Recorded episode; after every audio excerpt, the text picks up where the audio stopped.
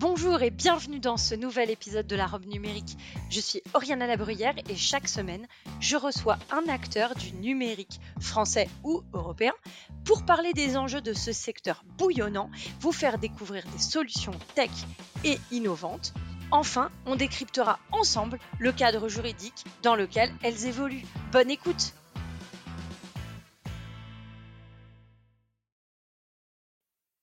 Bonjour et bienvenue dans ce nouvel épisode de la robe numérique. Aujourd'hui, nous allons parler d'art. Alors rassurez-vous, c'est pas un virage à 180 degrés de notre ligne éditoriale. On va bien parler de la tech, mais sous un angle tout à fait nouveau. Aujourd'hui, je reçois une actrice de cette tech. Je reçois Mathilde Leroy, qui est fondatrice de Casoar, une plateforme de vente d'œuvres d'art qui entend faciliter et simplifier la découverte et l'achat d'art grâce au numérique. Donc vous voyez, on va marier aujourd'hui l'art et le numérique.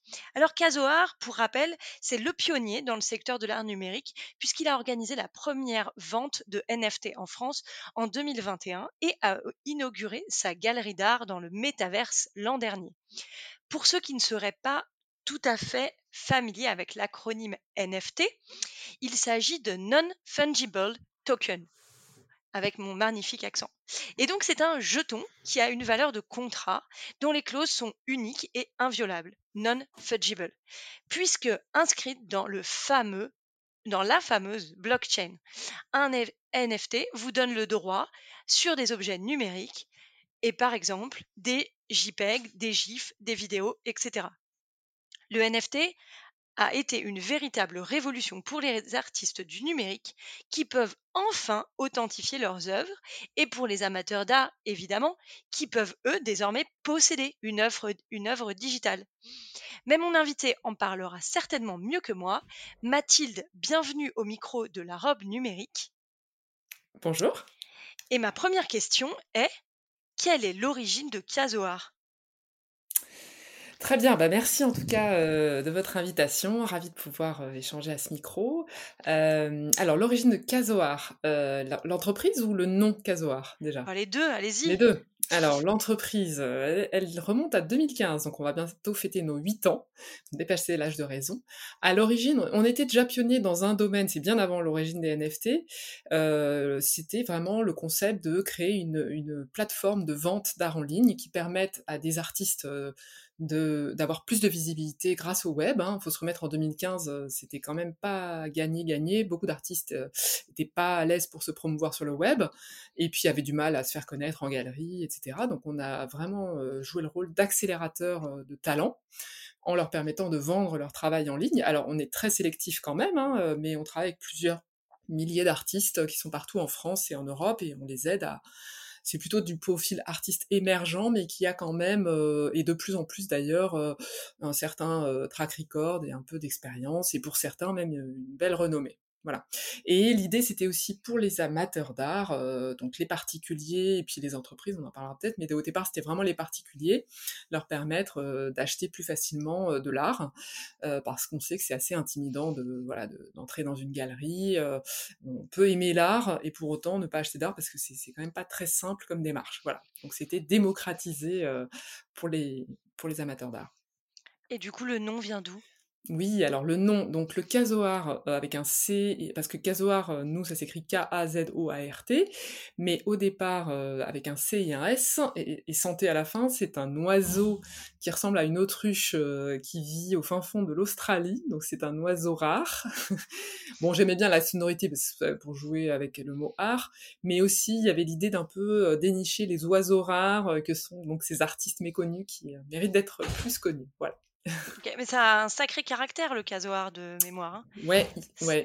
C'est pas un animal à qui on lui fait, on fait trop de câlins. C'est c'est un animal qui a du caractère, qui s'assume, quoi. Hein. Complètement. Bah, on s'était, on s'était, on avait rigolé avec l'équipe parce qu'il y avait même eu un reportage qui disait que c'était un des animaux les plus méchants de, toute la... voilà, mais euh, non, nous on est, on est très gentils et très doux. Hein.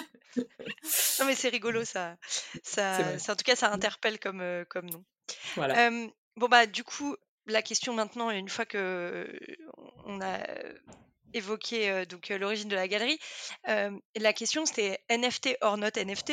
Mmh aujourd'hui, les NFT, enfin, il y a eu une énorme envolée. Après, maintenant, il y a vraiment des, des anti-NFT. Enfin, voilà. Qu'est-ce que vous en pensez? Est-ce que c'est un marché qui est, encore vivant Quelles sont les demandes spécifiques? Quel est votre regard aujourd'hui sur les NFT Et puis, est-ce que la promesse a été, remplie? C'est-à-dire, est-ce que ça a vraiment fait connaître des, des mmh, nouveaux artistes? Est-ce que ça a donné vraiment un accès à l'art à des gens qui n'en achetaient pas et qui sont devenus des consommateurs d'art et peut-être maintenant dans le monde réel en plus du NFT Ouais, absolument. Alors déjà, en, en préambule, je trouve ça super intéressant d'en parler maintenant, parce que c'est vrai que la bulle euh, NFT, la folie NFT d'il y, a, y a plusieurs mois est retombée, et ça a permis de faire le filtre entre l'excitation, qui était honnêtement un petit peu... Euh, euh, c'était limite euh, un peu hystérique, quoi, hein, euh, honnêtement. Et là, maintenant, on commence à voir vraiment quelles sont les valeurs ajoutées, qu'est-ce qui va vraiment être du, du, vrai plus par rapport à tous ces, ces, folies qui ont été dans les NFT. donc oui, nous, Casoar, on, enfin, on en parlera peut-être après, mais on a été assez proactifs là-dessus. D'abord parce que, en fait, nous, on travaillait à la croisée de l'art et du numérique. Donc forcément, une innovation qui arrive dans ce domaine-là, on saute dessus, on regarde ce qui se passe. Il y a eu un événement très marquant euh, qui était euh, donc en mars 2021, euh, une vente record menée par Christie's, qui est quand même maison de vente aux enchères séculaire, qui a vendu pour 69 millions de dollars, donc une œuvre de l'artiste Beeple. Euh, donc c'est euh, une des, enfin, top, dans le top 10 des, plus grosses ventes de l'histoire euh, d'œuvres d'art dans les maisons de vente. Hein, donc forcément, ça, ça, a fait tourner toutes les têtes. Et après ça, c'est vrai qu'il y a eu un peu, ouais, cette fameuse hystérie quand même. Tout le monde voulait en être, tout le monde voulait faire son NFT, et des tas de stars se sont engouffrés là-dedans. Alors en plus, on a un peu tout mélangé beaucoup de choses parce qu'il y avait évidemment l'art, des vrais artistes qui créaient des œuvres numériques, comme vous l'avez dit, et qui les rendait uniques grâce aux NFT, mais il y a eu d'autres types de NFT, notamment ce qu'on a appelé les collectibles. Donc on a pas mal parlé de collections euh, qui ont atteint des sommets comme les Bored Apes Yacht Club ou les CryptoKitties, hein, et qui, ont été CryptoPunk, etc., qui ont été des, collections. Donc là, en gros, le concept, c'est plutôt le concept de la, carte de Panini de collection avec des raretés, etc. Oui, donc ça peut sembler un peu basique et enfantin, hein, mais il faut savoir que ça atteint des, centaines de millions, euh, donc c'était complètement euh, fou. Et il y a beaucoup de gens qui ont critiqué ça en disant, mais c'est quoi cette excitation, euh, payer des centaines de millions pour un pauvre JPEG, en plus c'est moche. donc bon, c'est vrai, et c'est vrai que ça pouvait laisser un petit peu sceptique, parce que là où la frontière a été un peu euh, euh, mélangée, c'est que euh, même Christie's s'est mis à vendre des cryptos, des Bored Apes Club par exemple. Donc où est la frontière de l'art Voilà. Alors moi, enfin, ce que je voudrais dire, c'est que à côté de cette, cette folie qui a été critiquée, mais à juste titre, il y a des vrais artistes qui, effectivement, vous l'avez très bien dit, ont pu, ils faisaient, ils créaient de l'art avec le numérique et le NFT a permis d'authentifier et de certifier ces œuvres, les rendre uniques dans la blockchain. Et donc ça, ça a vraiment permis le développement d'un vrai courant artistique euh, de manière beaucoup plus instaurée euh, euh, dans le domaine du numérique. Donc plein de créativité et des, des artistes natifs du numérique mais aussi du NFT qui ont vraiment percé. Et du coup, tout un courant hyper créatif. Alors, c'est vraiment un mix entre de la créativité esthétique et de la tech, et même parfois du conceptuel. Il y a même des œuvres qui utilisent de l'intelligence artificielle pour se transformer tous les jours en fonction de la place de la Lune et du Soleil, et de je ne sais pas trop quoi. Enfin, la créativité a été sans borne, mais c'est génial parce que c'est des œuvres qui utilisent vraiment le numérique pour... pour bah, se créer quoi donc ça enfin moi je trouve que c'est un très belle, un nouveau courant artistique, et ça, c'est quand même hyper excitant, quoi. Voilà. Et alors, du coup, vous diriez que cette bulle des NFT qui est un peu retombée aujourd'hui, finalement, elle a fait du, du bien, c'est-à-dire que ça a évacué, euh, je dirais, euh, le mauvais grain? Oui. oui et du coup, ça a permis, aujourd'hui, on est sur euh, des choses qui sont très artistiques et l'emballement médiatique est retombé? Et d'ailleurs, parmi les différents, parce qu'il y a aussi eu des développements dans le gaming, euh, dans d'autres aspects, hein, mais, euh, la verticale de l'art dans les NFT est celle qui a connu, euh, disons, son un développement le plus raisonné, on va dire, progressif. Et c'est celui qui continue de bien tourner, tirer son épingle du jeu, c'est-à-dire qu'il y a des œuvres NFT, bon, ça, vaut moins parce que de toute façon, ça s'échange dans des crypto-monnaies qui ont perdu de la valeur, hein, donc tout ça a quand même beaucoup perdu en valeur aujourd'hui. Mais ça dépend aussi des cryptos. Et, euh, et ça continue, il continue à y avoir beaucoup de créativité, et c'est- vraiment, euh, parce que c'est authentique, quoi, je veux dire, c'est pas juste de la spéculation, il y a ce- des vrais artistes, il y a des vrais collectionneurs, des vrais passionnés, donc euh, vous le mentionniez, mais ça a fait venir euh, à l'art euh, des, gens qui, qui n'y connaissaient rien et qui sont devenus hyper amateurs d'art, alors même si c'est du numérique, euh, voilà. Et d'ailleurs, on a venu à arriver vers l'art plus traditionnel des gens qui venaient de l'achat d'art NFT. Donc, euh, voilà. Ça les a, ça l'a rendu accessible un peu. Mm, euh, du coup, exactement. ça l'a démocratisé pour une certaine, euh, Mm. pour des gens Ouais, qui n'avaient pas l'habitude, quoi. voilà, exactement. Après, on n'est pas toujours obligé de spéculer sur l'art. On peut juste acheter pour se faire plaisir, en fait. hein.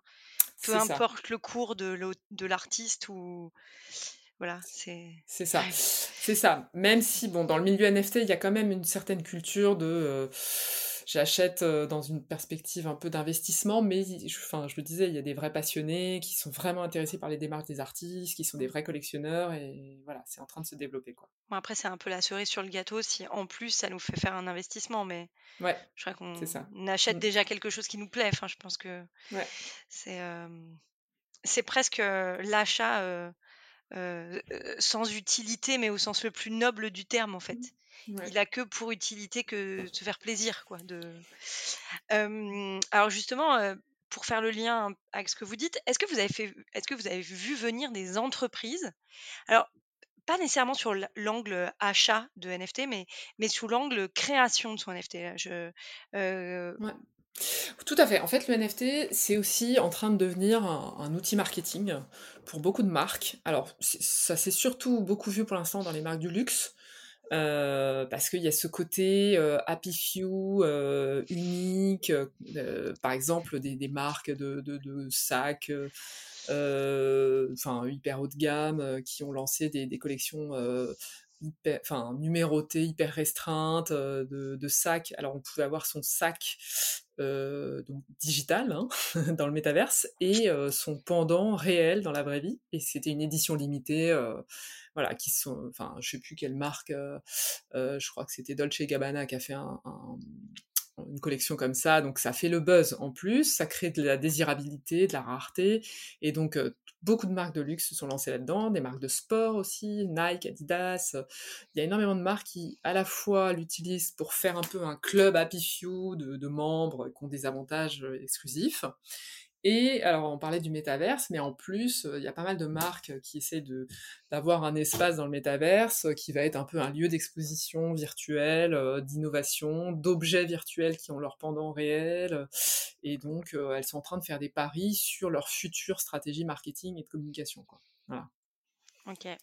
Mm. Donc, Donc, euh, le euh, double numérique, mm. le Sims, ouais, a voilà. le bon sac. Ouais, Mm. exactement. Et d'ailleurs, dans l'art aussi, en fait, il y a pas mal d'initiatives, de d'œuvres numériques qui ont le pendant euh, physique. Nous, on vend des œuvres aussi, beaucoup d'œuvres physiques, hein, qui sont des œuvres uniques, des peintures, etc. Et on avait euh, bossé, euh, enfin, finalement, on l'a pas encore lancé, mais on avait l'idée de peut-être vendre le NFT qui serait le double numérique de l'œuvre physique quand la personne achète l'œuvre physique, quoi. Donc, voilà. Ok, très bien, c'est clair, Mhm, très clair. mhm. Euh, et votre galerie, du coup, est, sur, euh, est dans le métaverse? Oui, alors euh, voilà, nous on, a expérimenté pas mal de choses. euh, on a effectivement incité nos artistes à créer des collections de NFT. Donc on a fait la première vente en 2021 de, par une galerie d'art en ligne française du, de NFT avec cinq de nos artistes qui travaillaient déjà dans le numérique mais qui vendaient des, des impressions euh, numérotées sur notre site. Et là on leur a dit, bah, vendez vos œuvres numériques en NFT, on vous accompagne là-dessus, on va être pionnier, machin. Et quelques mois après, on a fait carrément un, enfin, on a acheté un terrain donc dans le métaverse, on a, on a fait construire euh, une galerie, euh, on a défini un peu les plans et tout ça. Et on a fait, le, lieu est encore visible, hein, je pourrais vous envoyer le lien. on a fait un vernissage virtuel. Là, on a associé pas mal d'artistes à nous qui étaient assez enthousiastes à ce moment-là et qu'on a aidé aussi à se lancer du coup dans, le, dans les NFT. Donc voilà, c'était assez, assez sympa. Bah oui, oui, envoyez-nous le lien, on le mettra en, mmh. en, description du podcast, ça peut être mmh. intéressant. Bon, c'est un côté assez expérimental hein, pour l'instant, mais moi je trouve ça hyper intéressant de voir toutes les potentialités. oui, puis ça, nous ça, permet de réfléchir sous d'autres dimensions en fait. Ouais, c'est ça. Mais c'est sûr que ça doit encore. Il y a, plein de gens qui disent, mais moi, je me vois pas euh, euh, aller me balader comme ça. Euh, j'ai besoin de contact réel, j'ai besoin de voir les œuvres, etc. C'est sûr qu'il faut encore que l'expérience utilisateur se répande et soit convaincante, hein, mais en tout cas, c'est intéressant à explorer, quoi. Mmh. Bientôt, on ira faire nos boutiques dans le métaverse et on recevra les vêtements par la poste. Ouais, ouais, carrément. Mais notre double, le double virtuel aura pu essayer les fringues, ça sera. Il manquera juste les textures. On sera bon. C'est ça. Dans l'appartement décoré avec les NFT, donc bien sûr, de des œuvres qu'on a déjà. Très bien. Ça va. Jusque là, ça va. Mmh. alors, pareil, donc le développement entreprise. Donc,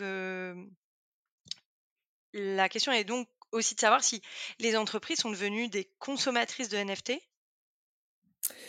alors, euh, consommatrices de NFT, euh, elles peuvent en exposer euh, via des écrans hein, dans, leur, dans leur lieu de travail. Il y en a certaines qui le font. nous, pour l'instant, on, reste encore avec pas mal d'entreprises sur bah, des, œuvres d'art plus classiques, hein, et c'est quelque chose qu'on fait beaucoup, d'accompagner les entreprises pour les aider à acheter de l'art, à organiser des, aussi enfin, créer du lien avec les collaborateurs, créer des événements autour de ça. Mais effectivement, voilà, euh, le, saut vers les NFT peut être aussi euh, enfin, une, manière de se distinguer pour une entreprise. Euh, voilà, alors justement sur, sur l'aspect entreprise, moi je pensais à, à la hum, mise en valeur de NFT, notamment sur les sites internet. Parce que on a beaucoup de fonds mmh d'images de fond, d'illustrations sur les sites. Mmh et donc, ça pourrait, j'imagine en tout cas, être un élément différenciant en termes d'expérience utilisateur quand on va sur le site d'une entreprise, mmh. même une société de service. On passe des messages, l'art mmh.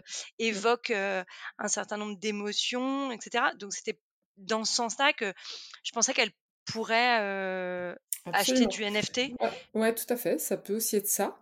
Euh, moi, l'an dernier, on a fait aussi. Euh, alors, c'était des. Il y a eu pas mal d'entreprises. Enfin, on l'a fait une fois, puis après, on l'a fait savoir et ça a donné envie à d'autres entreprises d'offrir des cadeaux euh, de, pour fêter les vœux à ses clients, d'offrir des NFT. Donc, on a fait il y a une entreprise, on a fait tout un projet avec eux, en fait, ils ont envoyé un mail à leurs clients leur disant, en leur offrant un NFT, donc ils pouvaient se connecter à une interface, ils choisissaient le NFT, donc c'est nous qui avions créé avec des artistes tous les NFT, et après on a transféré les NFT aux différents clients, voilà. Et on a fait aussi du coup un webinaire pour expliquer aux clients ce qu'étaient les NFT et tout ça. Pour sensibiliser, du coup. Ouais, c'est ça. Et c'est vrai que forcément, bon, là c'était une agence de com et très grosse agence de com, ils avaient des très gros clients. Et du coup, pour eux, en termes d'image, c'était aussi se montrer à l'avant-garde, montrer que voilà, ils, connaissaient bien ce, domaine-là, quoi. D'accord. Non, c'est chouette, je trouve ça, ça change un peu mmh. du cadeau classique. Ouais, exactement. Donc voilà, ça peut être du cadeau aussi, assez sympa. Ou aux collaborateurs, il y a des collaborateurs qui ont reçu des NFT. Euh, voilà. Ouais, ça, ça, en termes de mmh. fidélisation, ça peut vraiment valoir des points, ça. Mmh. Très bien. Mmh. merci. Écoutez, c'est très clair. Est-ce que pour vous, aujourd'hui, il y a vraiment un changement de paradigme qui permet de faire venir l'art dans l'entreprise ou qui, voilà, qui, qui crée aujourd'hui plus qu'hier. Enfin, vous disiez que la, galerie avait bientôt 8 ans. Est-ce que sur ces 8 années, vous avez vu une évolution de la prise en compte de l'art en mmh. entreprise? Ouais, complètement. et alors, je dirais, enfin, l'avant-après, c'est vraiment L'après-Covid, pour le coup, euh, où on le sait, hein, euh, maintenant, euh, tout le monde ne jure que par le télétravail. Moi, quand j'embauche, c'est l'une des premières questions qu'on me pose, c'est est-ce qu'il y a du télétravail? On sait que les collaborateurs sont attachés à ça. Donc l'enjeu des employeurs, bah, c'est quand même de faire donner envie aux salariés de venir sur site, donc réenchanter un peu le lieu de travail, je pense, vis-à-vis des collaborateurs. et donc, c'est vrai que cette thématique de faire entrer l'art, en particulier vis-à-vis des collaborateurs, c'est un vrai sujet et on a eu notamment pas mal de projets là de carrément associer les collaborateurs au choix des artistes, faire un événement en présence de l'artiste après et donner aussi bah, du, bah, du, charme au, lieu où on travaille tous les jours quoi. Donc c'est devenu de plus en plus fort complètement depuis, depuis deux ans quoi. Donc ça, participe au bien-être finalement du collaborateur au sein de ses locaux. Mmh, complètement, voilà. Il s'approprie l'environnement. Euh ouais, exactement, c'est un peu ça l'idée. Et puis voilà, ça peut vraiment être un projet s'il est mené en associant les collaborateurs, ça peut vraiment être quelque chose d'assez, ouais, enfin, collaboratif qui montre qu'il y a une préoccupation de, leur, de leur souhait, de leur goût. Peut-être euh, les, auditeurs se, euh, sont peut-être interpellés par la question de l'investissement que ça peut représenter. Mmh. L'art, c'est souvent euh, vu comme quelque chose d'assez inaccessible. Enfin, on parle souvent d'art sous l'angle inaccessible. là, je parle pas de juste homestaging. Hein, je parle pas, enfin, d'avoir des œuvres originales. C'est parfois vu comme comme quelque chose de très luxueux. Mmh. Peut-être un mot sur justement cette possibilité pour, pour les entreprises de ne mmh. pas nécessairement passer par un investissement brut mmh. qui plombe la trésorerie, mais aussi peut-être évoquer ce qui est possible d'un point de vue de, de, la location finalement d'œuvres d'art. Tout à fait. Euh, absolument. Donc, alors d'abord, on peut quand même s'offrir des œuvres à moins de, pas forcément à, des prix exorbitants. Hein, euh, on peut avoir des très très belles œuvres à des prix accessibles, euh, voilà, quelques milliers d'euros, mais c'est vrai que ça peut représenter un investissement. Et donc c'est pour ça que nous on a développé aussi le leasing d'œuvres d'art qui est un super dispositif pour les entreprises parce que ça permet de lisser, en fait c'est une location effectivement qui est sur 12 mois, 24 mois, même plus, jusqu'à 48 mois. Donc ça permet de répartir la charge hein, sur plusieurs années. et en plus, ces loyers sont déductibles de, de l'IS, donc c'est quand même assez intéressant. Là où l'achat d'œuvres d'art, c'est de l'investissement, donc c'est pas déductible, mais là, ça devient du loyer et c'est déductible. Donc il y a pas mal, on a pas mal de clients aussi. Bon, c'est pas la, motivation première, mais cet avantage fiscal, il est quand même aussi quelque chose d'intéressant. Oui, mais ce que je veux dire, c'est que par rapport à la décision de d'acheter de l'art, en tout cas de faire venir l'art en entreprise, l'enjeu l'enjeu financier, il est quand même, il est quand même réel. Enfin, budgétairement, faut, faut mmh. le mettre quelque part, quoi. Et donc, s'il faut mmh. sortir 3, 4, 5, 6 000 euros pour une mmh. œuvre d'art, le leasing, même pour des petites structures, peut être quelque chose de plus abordable. Absolument, ça fait juste quelques, enfin, ça peut faire 100, 150 euros par mois. Donc, bon, bah, c'est de l'argent, bien sûr, mais ça, du coup, c'est beaucoup plus indolore dans l'exploitation de l'entreprise. Et puis, encore une fois, ça vient diminuer l'IS, donc c'est quand même positif. Quoi. Et à la fin, oui, ce que j'ai pas précisé, c'est qu'il y a l'option d'achat qui peut être exercée, donc c'est 5% du prix de l'œuvre, donc du coup, ça fait une valeur résiduelle assez faible. Quoi. Donc pour toutes les, personnes, toutes les personnes qui nous écoutent actuellement et qui établissent leur budget, ne négligez pas le budget art. Voilà. C'est ça. voilà. Et euh, non, mais oui, nous, ce qu'on fait en plus, c'est parce que souvent, donc, nos interlocuteurs euh, ne s'y connaissent pas vraiment en art. Donc, euh, des fois, ça peut être juste un cahier des charges. Alors voilà, mes valeurs, c'est ça. j'aime le rouge. voilà les photos de mes bureaux. Trouvez-moi quelque chose, quoi. Et donc, bah ouais, nous, c'est. Et il finit par prendre un truc vert. oui, alors oui, rien ne se passe jamais comme prévu, évidemment. voilà. Oui, je, je, vois assez bien. Euh, pour nos bureaux, quand on a décidé euh, du, choix, euh, moi j'avais une idée mmh. de quelque chose pas trop gros et, et, et de, de, péchu, et je me suis retrouvée avec deux très gros, voilà, comme ça. Ah oui. Voilà. Alors qu'à la base. C'est ça. C'est ça qui est chouette aussi dans ce domaine-là, c'est que tout n'est pas complètement rationnel et il y a des coups de cœur et il y a mmh. des, des, belles histoires aussi sur des démarches d'artistes qui sont hyper intéressantes. Donc ça fait aussi une, histoire à raconter, hein, honnêtement, quand on reçoit, alors pour le coup, plutôt des clients, voilà, raconter un peu l'histoire d'une œuvre, ça peut être sympa aussi. Quoi. Ok. Bon, mmh. bah, Mathilde, c'est parfait, c'est très riche et, j'espère que nos auditeurs auront appris plein de choses sur l'art et que ça, ça les aura un peu voilà, sortis de la zone classique. alors, nos deux dernières questions, donc c'est à quoi avez-vous envie de dire non aujourd'hui? La suprématie du travail par rapport à la, enfin dans l'équilibre vie perso vie pro, envie de dire non à la suprématie du travail qui écrase toute la vie perso parce que voilà ces derniers temps je suis un peu dans ce, cet état d'esprit. En tant qu'entrepreneur, c'est bien de prendre soin aussi de, de, ses à côté. Voilà. Mmh. Ce qui n'est pas toujours facile, mais en effet. Exactement. Voilà. En effet. Et prendre soin euh, pour les collaborateurs aussi. Absolument, oui. Pour eux aussi, c'est hyper important de leur euh, laisser des, des, espaces aussi pour s'épanouir à mmh. côté du boulot. Et donc, euh, à quoi avez-vous envie de dire oui aujourd'hui? J'ai envie de dire oui à, eh ben, à, à bah, la passion pour l'art, voilà, elle a envie de, de, partager euh, cette passion et, et inciter les gens à, s'y intéresser davantage parce que c'est une passion sans fin et vraiment très enrichissante, voilà. Je suis hyper d'accord avec vous. Et je voudrais faire un petit clin d'œil à Didier Triglia, qui est l'artiste pour lequel on a dans les bureaux euh, investi deux belles œuvres. Et euh, voilà, avoir vous avez sauté le pas. Exactement, nous on a sauté le pas. Je je savais pas qu'on pouvait faire du leasing, donc moi j'ai fait un investissement sec.